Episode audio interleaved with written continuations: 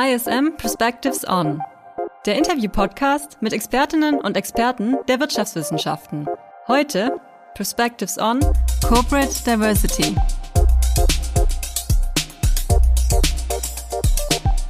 Hallo und herzlich willkommen zu einer neuen Folge von ISM Perspectives On. Mein Name ist Julian Tröndle, ich bin Redakteur im ISM Fernstudium am Campus Stuttgart und mein heutiger Gast ist Maike Terstiege. Sie ist von Haus aus Wirtschaftspsychologin und promovierte im Bereich Marketing an der TU Dortmund. Seitdem war sie unter anderem als Fachbuchautorin und Marketingberaterin für unterschiedlichste Unternehmen tätig. Zudem war sie sieben Jahre Professorin hier an der ISM Campus Köln, wo sie unter anderem den Studiengang Digital Marketing verantwortet hat. Anfang des Jahres hat sie einen Sammelband herausgegeben. Er trägt den Titel Diversität in Marketing und Sales und anlässlich dieser Publikation wollen wir heute in Perspectives On über das Thema Diversität im organisationalen Kontext sprechen und zwar sowohl intern, also im Hinblick auf die Heterogenität der Belegschaft in Unternehmen, als auch extern im Hinblick auf die potenziell ähm, heterogenen Zielgruppen. Zunächst aber herzlich willkommen hier im Podcast Maike Terstige. Hallo, Herr Tröndle, ich freue mich hier zu sein. Ja, beginnen wir mal mit einer grundlegenden Begriffsklärung. Der Begriff Diversität bzw. Heterogenität umfasst jetzt in einem strengen soziologischen Sinne ja sehr viele Heterogenitätsdimensionen. Es gibt da die klassische äh, Differenzierung der Social Studies zwischen Sex, Race und Class, aber auch Aspekte wie Sichtbarkeit von Menschen mit Behinderung oder die Frage des Alters werden auch unter dem Schlagwort Diversität verhandelt. Welche Dimensionen von Ungleichheit oder Diversität Diversität nimmt denn der Sammelband primär in den Blick, wenn dort von Diversität die Rede ist? Ja, Herr Tröntle, ähm, gute Einleitung und ich hätte Diversität gar nicht besser beschreiben können, aber zu Ihrer eigentlichen Frage, welcher Schwerpunkt in dem Sammelband ist, Kurze Fassung. Primär sind alle Diversitätsthemen in unserem Sammelband wiedergespiegelt. Weil, wie Sie schon gesagt haben, es sind super, super viele Facetten von Diversität, von Vielfalt in unserer Gesellschaft. Und jeder der Fachbuchautorinnen, jeder der InterviewpartnerInnen hat da wirklich einen anderen Aspekt äh, zum Besten gegeben, was ich unbeschreiblich cool und sehr, sehr interessant zum Lesen finde. Es wäre ja fast verheerend, wenn wir uns nur auf ein Thema, nur auf I don't know, Geschlecht stürzen würden. Das Thema Diversität ist ja in der Öffentlichkeit und gerade in der breiten, eher populistischen Öffentlichkeit, so auf, ich sag's deutlich, Bildzeitungsniveau, sehr, sehr stark auf das Gendern reduziert worden, auf Männlein, Weiblein. Vielfalt ist wie der Begriff schon sagt, mehr als zwei Dimensionen. Und dementsprechend, ja, im Fachbuch kommen wir natürlich ganz stark äh, zu sprechen auf das Thema Mann, Frau, Gendern, äh, Gleichstellung, Gleichberechtigung in einem neuen Sinne. Aber nichtsdestotrotz sprechen wir definitiv auch über die Themen, Menschen mit ähm, Behinderungen, verschiedene kulturelle Facetten, religiöse Hintergründe, verschiedene sexuelle Ausrichtungen und, und, und. Also dementsprechend der Spread, die Vielfalt des Vielfaltbuches ist wirklich recht groß. Hm. Ich habe es in der Anmoderation bereits erwähnt, man kann bei Fragen der Diversität im Kontext von Unternehmen im Grunde ja zwischen zwei Perspektiven unterscheiden. Man kann zum einen die Strukturen innerhalb der Belegschaft in den Blick nehmen, also fragen, welche ethnischen Minderheiten arbeiten vielleicht im Unternehmen, wie sieht das Geschlechterverhältnis mit Blick auf die gesamten Mitarbeitenden aus und zum anderen kann man schauen, welche Personen mit der externen Unternehmenskommunikation angesprochen werden. Beginnen wir mal mit der Innenperspektive. Wie heterogen sind denn Unternehmen aktuell in Deutschland aufgestellt? Vielleicht auch, wenn man auf den internationalen Vergleich schaut. Sagen wir so, wir haben ja natürlich seit 2015 eine Migrationsdebatte und ähm, Deutschland tut sich ja schon relativ schwer damit, sich als Einwanderungsland zu äh, klassifizieren und auch zu definieren und auch zu akzeptieren. Nichtsdestotrotz, wir sind ein Einwanderungsland. Wir haben in Zeiten der Wirtschaftswunderzeit sehr viele äh, unserer wirtschaftlichen Erfolge einfach durch Zuwanderung von Arbeitnehmern, Arbeitnehmerinnen aus Italien, Griechenland, der Türkei genießen können. Dementsprechend, wir sind ja schon ein sehr vielfältiges Land. Deswegen gibt es auch seit Jahrzehnten vielfältige Belegschaften. Die werden aber im Rahmen der Diskussion über Diversität irgendwie gar nicht so richtig ins Spiel gebracht. Die werden so, ja, die gibt es, aber man sieht die gar nicht so als wir sind schon divers verstanden. Finde ich hochinteressant. Dementsprechend ja, eigentlich sind unsere Unternehmen teilweise schon extrem divers und nicht erst seit dieser Begriff in Anführungszeichen in ist. Nichtsdestotrotz wird das oft nicht wiedergespiegelt, nicht richtig realisiert und auch nicht richtig kommuniziert, was ich sehr schade finde. Teilweise sind wir noch wenig divers. Wir sind teilweise noch sehr mit einer prädestinierten, weißen, eher vielleicht männlichen Belegschaft ausgestattet in einigen Branchen, vielleicht auch Maschinenanlagenbau, Automobile, Automotive, so ein paar klassische Branchen. Da ist noch viel Nachholbedarf, aber nichtsdestotrotz, wir sind schon diverser, als wir meinen. Und alle, die mit dem Begriff Vielfalt und Diversität ein Problem haben, sollten einfach mal gucken, wir sind es schon und das ist teilweise wirklich auch ein Erfolgsfaktor des Standortes Deutschland. Jetzt ist aber trotzdem so, dass wenn man sich die Diversität, die offensichtlich schon vorhanden ist, mit Blick auf die höheren Ebenen Unternehmen gewissermaßen ausfadet. Zumindest sind auf den Fotos von Aufsichtsräten ganz im Sinne des Klischees da meistens doch wieder nur ja, alte weiße Männer zu sehen. Entspricht dieser Eindruck der, auch der statistischen Realität? Und wenn ja, was sind die wesentlichen Gründe für diesen Effekt? Also zu Statistiken lassen Sie uns alle mal munter googeln, weil die ändern sich ja jeden Tag, beziehungsweise entwickelt sich viel. Ähm, aus meinem Netzwerk und aus meinem Erfahrungsschatz, meiner Expertise kann ich ganz klar sagen, ja, es gibt gläserne Decken, nicht nur für Frauen, sondern auch für Menschen mit Behinderung, mit einer bestimmten sexuellen Orientierung, die nicht dem klassischen Mann-Frau-Bild entspricht und, und, und. Also es gibt gläserne Decken. Und gerade das, was Sie, Herr Tröntle, beschreiben, diese Shitstorm-Fotos, von diversen Aufsichtsräten, Vorständen etc., die wirklich nur das klassische Bild des alten weißen Mannes widerspiegeln, die sind natürlich sowas von retro und sowas von, wir haben die Zeit und den Zeitgeist nicht verstanden. Das ist wirklich teilweise ohne Worte und macht sprachlos. Nichtsdestotrotz, ich möchte in dem Zusammenhang auch noch mal kurz auf den Begriff alte weiße Männer äh, eingehen. Ich bitte uns den selber recht viel, weil er für mich aber auch für eine bestimmte Blase von Menschen steht, die ein bestimmtes Mindset haben. Ich möchte nur ganz deutlich darauf hinweisen, es gibt auch ganz viele alte weiße Frauen. Und nicht jeder, der älter als, I don't know, 40, 50, 60 ist, hat einen alten weißen Kopf. Es gibt auch ganz viel inspirierende ältere Herrschaften, die für Diversität stehen. Und man kann, dann höre ich mit dem Thema auch auf, auch ein alter weißer Mann, eine alte weiße Frau sein mit 30. Es geht ums Mindset und nicht um das Alter, was im Pass steht. Es ist auch diese eine Heterogenitätsdimension des Alters, die wird auch ähm, oft ausgeklammert, äh, wenn man über, über diese Gruppe von Menschen spricht.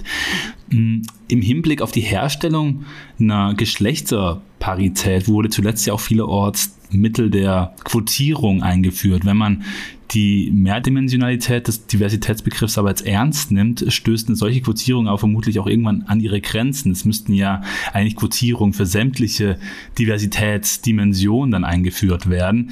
Wie stehen Sie denn zu solchen Maßnahmen der Quotierung?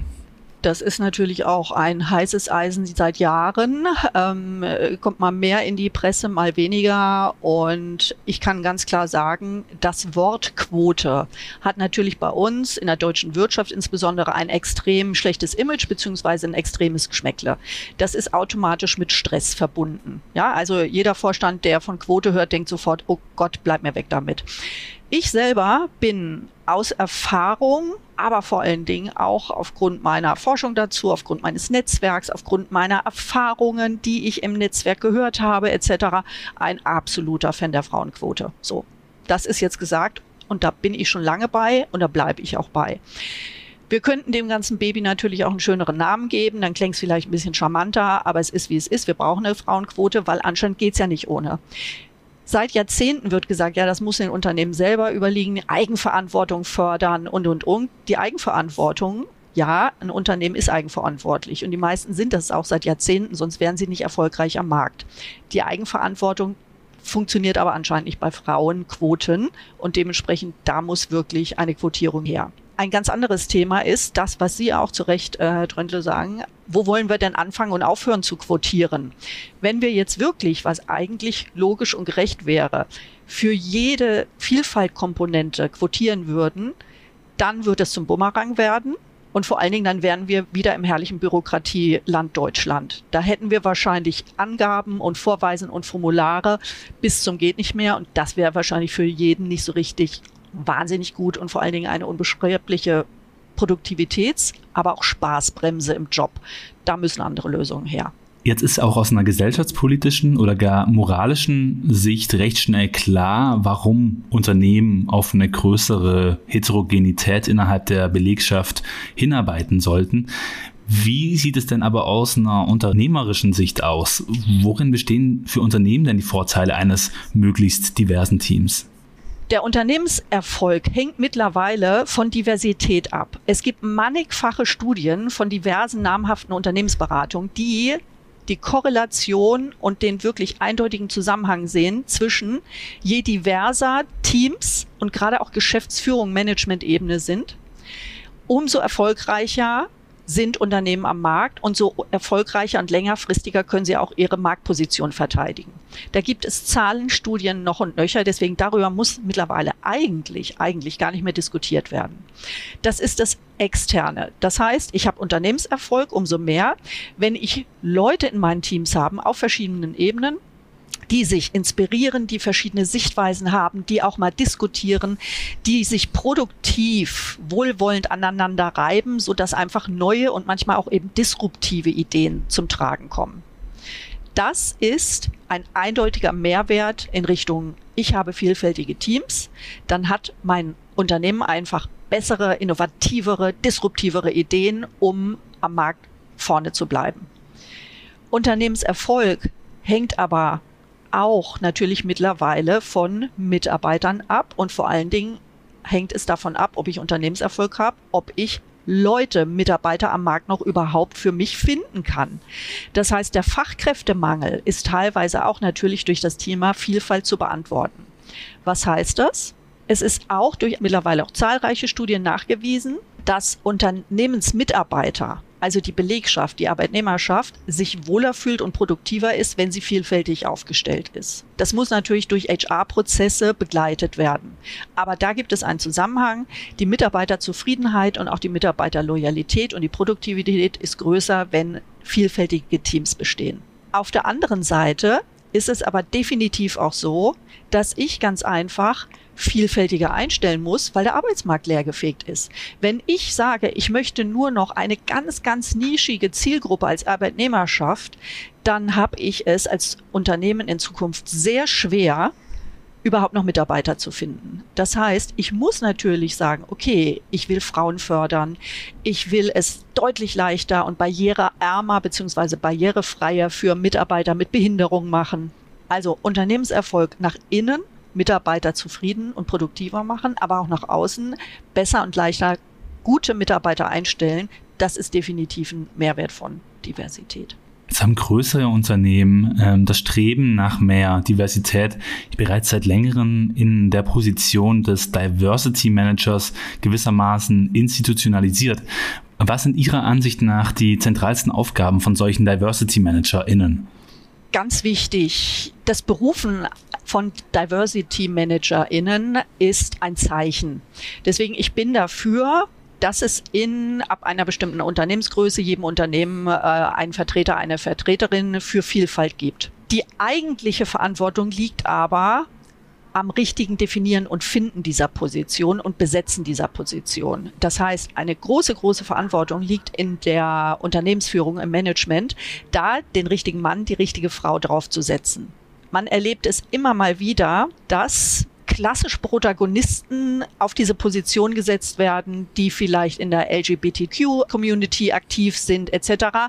Das ist so schön prototypisch, dass man jemanden aus dieser Community auf diese Position setzt. Es muss aber auf jeden Fall auf der Position jemand sitzen, der sich um Vielfalt kümmert, der nicht nur die geschlechtliche Ausrichtung im Fokus hat, sondern eben auch die religiöse, die kulturelle, das Thema mit körperlicher, geistiger Behinderung, Beeinträchtigung etc. pp. Das heißt, das Finden des Richtigen, der Richtigen, die auf diese Position ist, ist wirklich eine Herausforderung und super, super wichtig weil sonst kann es zu Akzeptanzproblemen innerhalb der Belegschaft geben. Und das ist dann auch nicht zielführend. Wenn man den richtigen, die richtige gefunden hat für die Position, dann soll das natürlich ein integratives Element haben. Das heißt, da muss jemand auf dieser Position sitzen, der die auf Mitarbeiter, Mitarbeiterinnen zugeht, der aufklärt, der Verständnis hat, der sich Zeit nimmt, der produktiv mit dem Thema vorangeht und nicht mit der Brechstange über das Unternehmen herfällt und sagt, so, wir sind jetzt alle divers und wir leben und lieben jetzt alles, was anders ist, sondern da muss man schon teilweise homöopathisch und sensibel umgehen, weil nicht jeder kann oder auch will mit vielfältigen Kollegen, Kolleginnen umgehen. Also das heißt, jemand muss da viel Empathie, viel äh, Fingerspitzengefühl und letztendlich auch viel politisches Fingerspitzengefühl haben. Wäre denn einem Unternehmen, welchem eine durch und durch diverse Kultur bereits gelebt wird, dann auch die Position eines Diversity Managements gewissermaßen obsolet? Interessante Frage. Wäre eigentlich logisch, gebe ich Ihnen recht, wäre aber wahrscheinlich das falsche Zeichen, weil man dann sagen würde, ist gut, wir haben unseren Job gemacht und nehmen das vielleicht jetzt nicht mehr so wichtig? Fragezeichen. Ich denke, das wäre ein falsches Zeichen für die Belegschaft, aber auch nach außen. Mhm. Wir haben bisher ja primär über Aspekte der unternehmensinternen Diversität gesprochen. Besonders im Kontext des Marketings geht es aber oftmals auch um eine Diversität in der Kommunikation. Ähm, ihre Kollegin Anja Haubel schreibt in dem Sammelband daher auch, dem Marketing kommt hier eine besondere Rolle zu. Es sei nämlich Lautsprecher und Gestalter zugleich. Wie ist das denn äh, gemeint?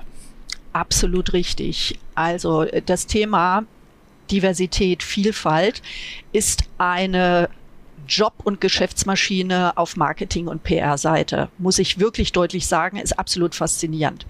Warum treibt dieses Thema viele Unternehmen und gerade viele äh, Werbeagenturen und PR-Agenturen voran.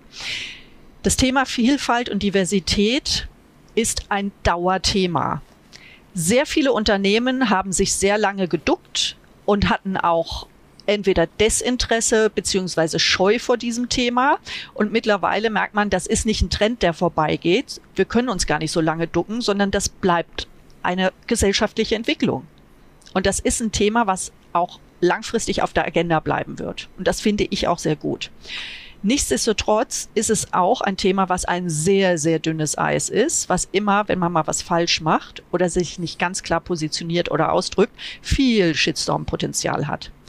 Dementsprechend suchen Unternehmen, und das finde ich auch sehr smart und sehr notwendig, sehr, sehr frühzeitig, manchmal auch nur noch rechtzeitig, die Beratung von PR-Experten und von Marketing-Experten. Ich bin sehr gut vernetzt in der Agenturbranche, PR, Werbeagenturen etc. Und ausnahmslos überall kriege ich zurückgespielt, dass das Geschäft mit dem Thema Diversität boomt.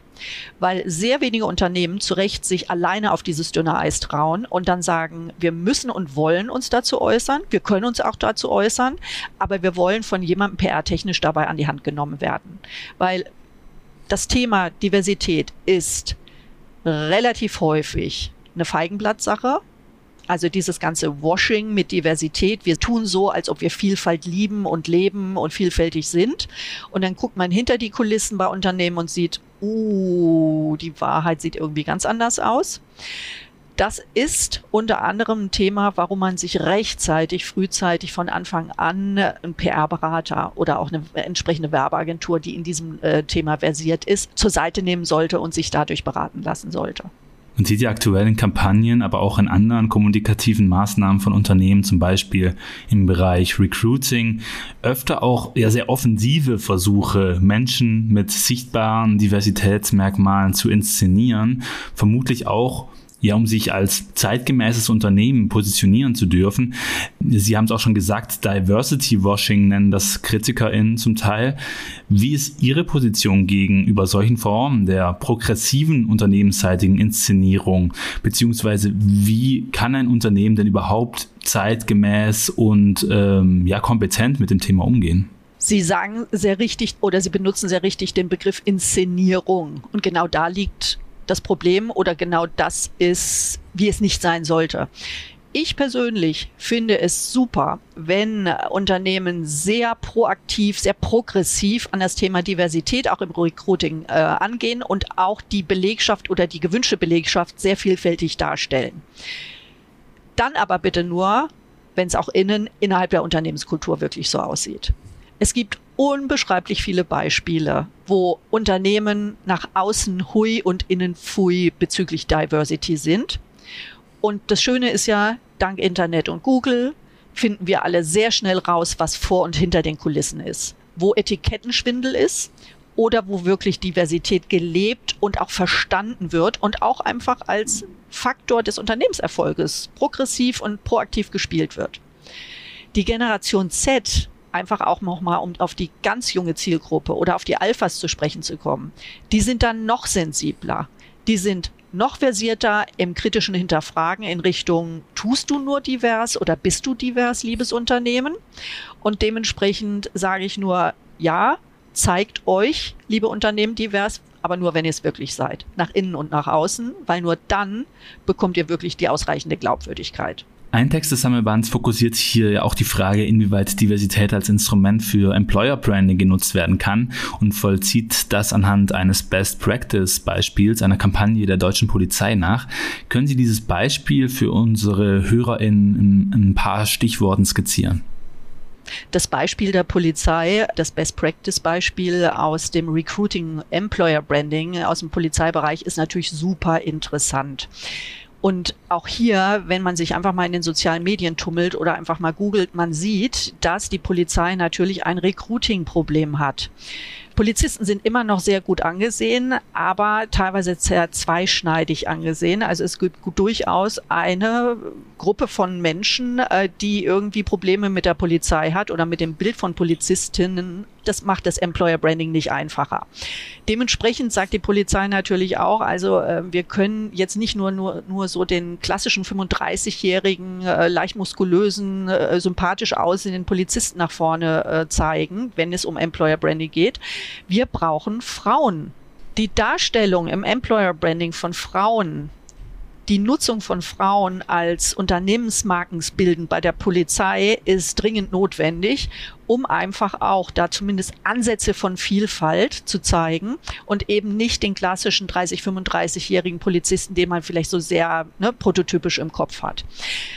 Es gibt mittlerweile zahlreiche Influencerinnen, wirklich innen, die sehr erfolgreich auf Instagram posten, die in den sozialen Medien unterwegs sind und den Job einfach aus einer, in Anführungszeichen, weiblichen Perspektive darstellen ohne den zu versoften, den Job, sondern einfach zu sagen, ähm, nee, das ist nicht nur ein Job für die harten Jungs, das ist auch ein äh, Job für die taffen Mädels. Und das finde ich sehr interessant und es funktioniert auch teilweise hervorragend. Der Sammelband endet mit einer Sammlung von Gesprächen, in denen AkteurInnen aus dem Bereich des Diversity Managements renommierter Unternehmen interviewt wurden. Was waren denn mit Blick auf diese Gespräche für Sie zentrale Erkenntnisse, die Sie mitgenommen haben? Was ich grundsätzlich bei der Akquise der AutorInnen und der InterviewpartnerInnen für das Buch super interessant fand, und das habe ich auch in meinen Posts teilweise zum Thema gemacht. Ich habe ich sage mal, ungefähr 50-50 Herrschaften und Damen, also Damen und Herren angesprochen. Ja, ich schreibe, ich bin Frau Testige, ich schreibe ein Sammelband zur Diversität. Hätten Sie Interesse, hätten Sie Lust, einen Beitrag als Autor oder als Interviewpartner zu machen? Also ich habe ungefähr 50-50 Männlein, Weiblein angefragt. Nichtsdestotrotz, wenn man sich mal die InterviewpartnerInnen und die AutorInnen anguckt, äh, da sind schon deutlich mehr Frauen als Männer da. Das heißt, grundlegend war die Affinität von Frauen viel, viel größer, überdurchschnittlich größer, als von Männern sich zu dem Thema zu äußern da wirklich was niederzuschreiben und wirklich einfach auch nochmal Gedanken zu machen, in den eigenen Diskurs zu gehen und, und, und. Das war für mich das einerseits so ein bisschen prototypischste, aber auch faszinierendste an dem Buch. Das zweite, was ich bei den Interviews äh, interessant fand, war, das ist ein Thema, was wir eben schon kurz besprochen hatten, dass alle sagten, es ist kein Trend, es ist ein Thema, was bleibt. Da können wir alle die Hand für ins Feuer legen. Das ist ein Thema, was Unternehmenserfolgsfaktor ist und bleibt. Und das Thema Vielfalt führt letztendlich auch dazu, dass mittlerweile Aktionäre und Stakeholder an Unternehmen Anforderungen stellen einerseits in Richtung Nachhaltigkeit und in Richtung Diversität. Das heißt, alle sind sich einig, es ist ein Unternehmenserfolgsfaktor, nach innen, nach außen, gegenüber Aktionären, Stakeholdern, Kunden, MitarbeiterInnen etc. pp. Es ist kein Trend und es ist letztendlich aber trotzdem ein Thema, was anscheinend insbesondere Frauen unter den Nägeln brennt. Ich als Frau kann das nachvollziehen ist wahrscheinlich auch ähm, für Personen, die, die auf den, auf den klischeehaften Aufsichtsratsfotos zu sehen sind, nämlich Männer mittleren Alters, weiß, die schreiben ja dann in dem Moment eigentlich auch gegen ihre Privilegien an, wenn sie jetzt da einen Beitrag zu dem Buch liefern müssten, oder? Ja, guter Einwand oder Gedanke, sagen wir so. Ich habe es gemerkt, ich habe zahlreiche klassische Großkonzerne angeschrieben aus der Automotive, Finanz, Versicherungsbranche, sehr, sehr Fast Moving Consumer Goods, sehr, sehr breit gefächert. Die erste Response auf eine, in Anführungszeichen, Kaltakquise-E-Mail, aber teilweise auch auf bestehende, warme Kontakte von mir, die war überall großartig. Also ich habe von fast jedem und jeder erstmal ein, toll, Frau Testige, super interessant, mache auf jeden Fall mitbekommen. So, dann verging ein bisschen die Zeit und dann haben sich einige Damen und Herren, aber vor allen Dingen Herren, muss ich deutlich sagen, und insbesondere von größeren Konzernen doch nochmal Gedanken gemacht und gesagt, was will und kann ich eigentlich dazu sagen und soll ich was dazu sagen und wenn ich was sage, ist das vielleicht Shitstorm gefährdet etc. pp. Und von vielen, ich muss sagen, Herren, habe ich dann gar nichts mehr gehört fand ich extrem schräg, aber auch sehr, sehr aussagekräftig. Nichtsdestotrotz, wir haben in unserem Sammelband so tolle Absender von den Interviews und von der Autorenschaft, von tollen Beratungen, von tollen Unternehmen und von tollen Agenturen, die sich aber mit dem Thema auseinandergesetzt haben und die auch wissen, ich bin tough genug, mich auf dieses dünne Eis zu bewegen, weil ich habe eine Meinung dazu. Und das finde ich super. Hm. Jetzt schreiben Sie in dem Buch auch, Unternehmen würden großen Fehler begehen. Das haben Sie auch vorher schon in dem, in dem Interview gesagt. Wenn Sie Diversität jetzt lediglich als eine Art zeitgeistigen Trend behandeln würden, es sei vielmehr eine Art Revolution mit einer nachhaltigen Wirkung. Was genau, wenn Sie es auf einen Begriff bringen würden, ist denn das Revolutionäre am aktuellen Diskurs um Diversität allgemein für die Arbeitswelt und für den Bereich des Marketing im Besonderen? Das Revolutionäre, der Begriff ist so ein bisschen retro. Äh, nehmen wir das Disruptive, ist ganz einfach, dass man sagt, äh, man kann tatsächlich Unternehmenserfolg haben, sogar noch größeren Unternehmenserfolg, wenn man nicht auf die klassische weißen Männerköpfe baut. Egal, ob diese Männerköpfe jetzt 25 oder 55 sind. Das Disruptive ist das Akzeptieren, das Erkennen und vor allen Dingen das Einsetzen von unterschiedlichen Köpfen, die ein unterschiedliches Mindset haben, unterschiedliche Ausrichtungen, egal ob Sexualität, Religion, Kultur, was auch immer. Das heißt, das Disruptive daran ist wirklich, dass man sieht, unsere Gesellschaft ist vielfältig, dann wäre es extrem unsmart und vor allen Dingen schlichtweg auch unlogisch, wenn Unternehmen nicht auch vielfältig sind. Weil Unternehmen sollten ja eigentlich irgendwie auch die Gesellschaft und die Wirklichkeit, die Realität widerspiegeln. So viel zum revolutionären Ansatz. Maike Testige war das Wirtschaftspsychologin und Herausgeberin des Sammelbands Diversität in Marketing und Sales. Vielen Dank, dass Sie sich Zeit für das Interview genommen haben. Sehr gerne, war mir eine Freude. Die nächste Ausgabe von ISM Perspectives On hört ihr am 29. Mai. Bis dahin und vielen Dank fürs Zuhören. Alle im Interview genannten Quellen findest du in den Shownotes zur Folge.